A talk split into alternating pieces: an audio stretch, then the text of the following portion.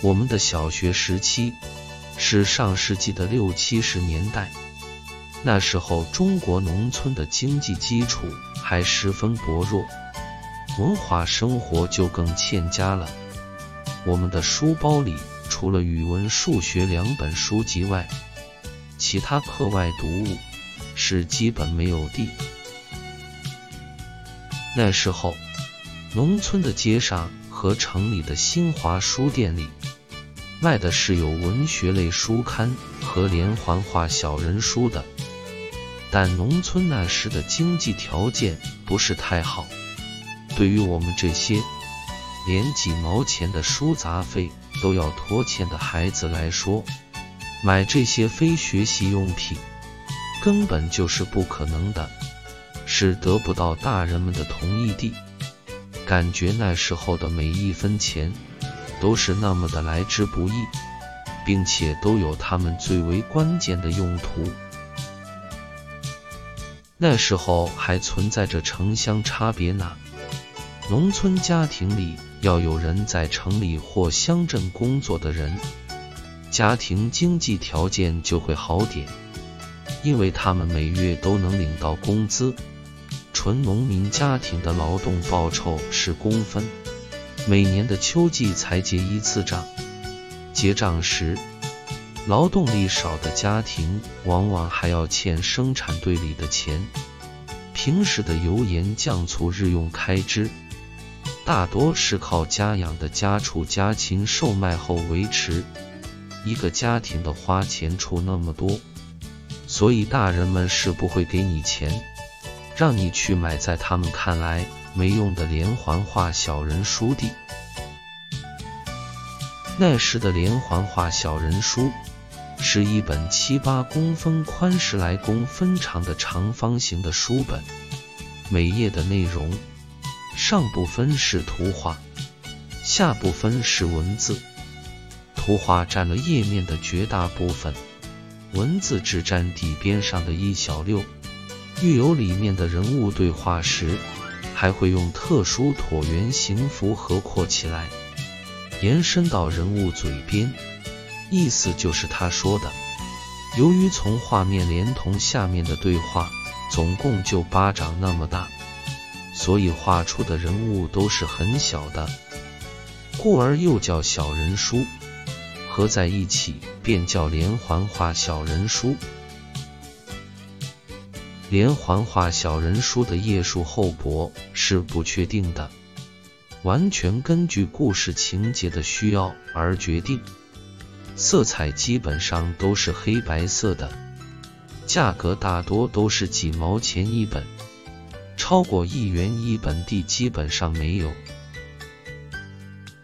就是这样的连环画小人书，我还是在上四年级的下半年才见到。班里转来一个父亲在矿上上班的女孩，连同女孩一起转来的，还有一本鸡毛信的连环画小人书。这本连环画小人书吸引的同学们下课时以它为中心，围了一大片在那里看。里面几层自然是女孩们，男孩子们只好在外层偷偷的瞄。未能看一下那连环画小人书，我多次对那女孩说：“你真漂亮。”大概在这句话说到第三遍后，女孩决定连环画小人书让我看一天。幸福来的有点太突然，我如获至宝的把连环画小人书夹在语文书本里，走在路上。还和同伴们边走边看，看到兴致浓时，我们还会围坐在草地上，连续看上很多遍。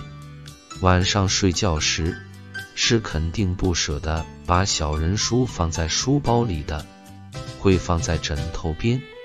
睡醒时，也会点亮煤油灯再看一遍。其实那时，基本上都是在看里面的画。因为下面的好多字我们还不认识，这一看却也看上瘾了。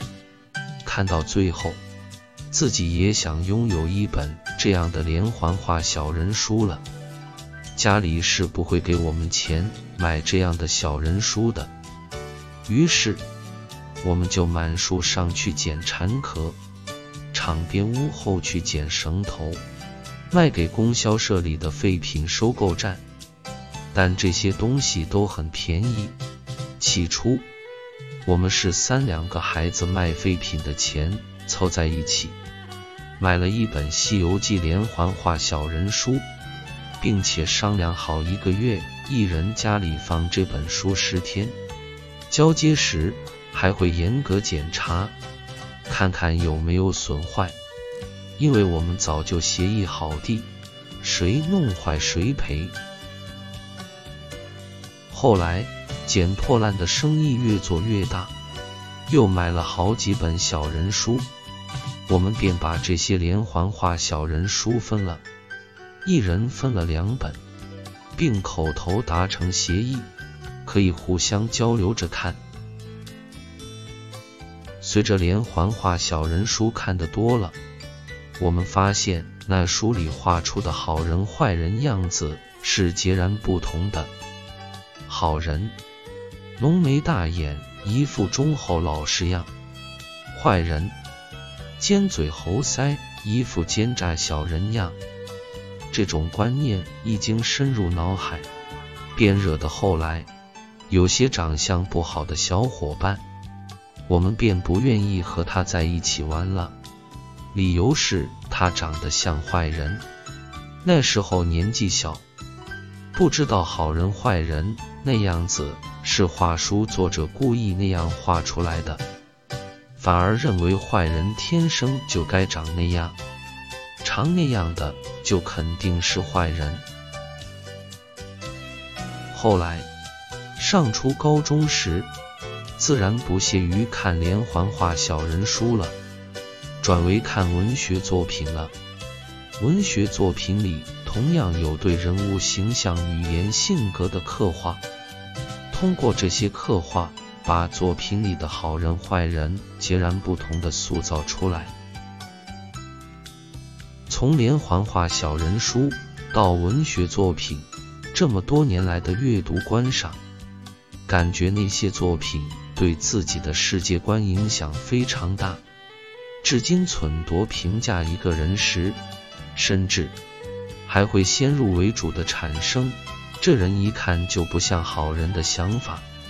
其实自己也知道，好人坏人是通过事实行为决定的，并不是从长相上能看出的。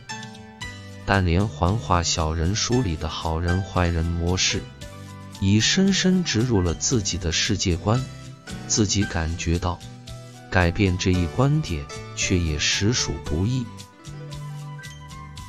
从小学到大学，是一个人的世界观接受的形成期，足见模式的植入非常非常重要。王贵田记忆中的连环画小人书分享完了，我们下期再会。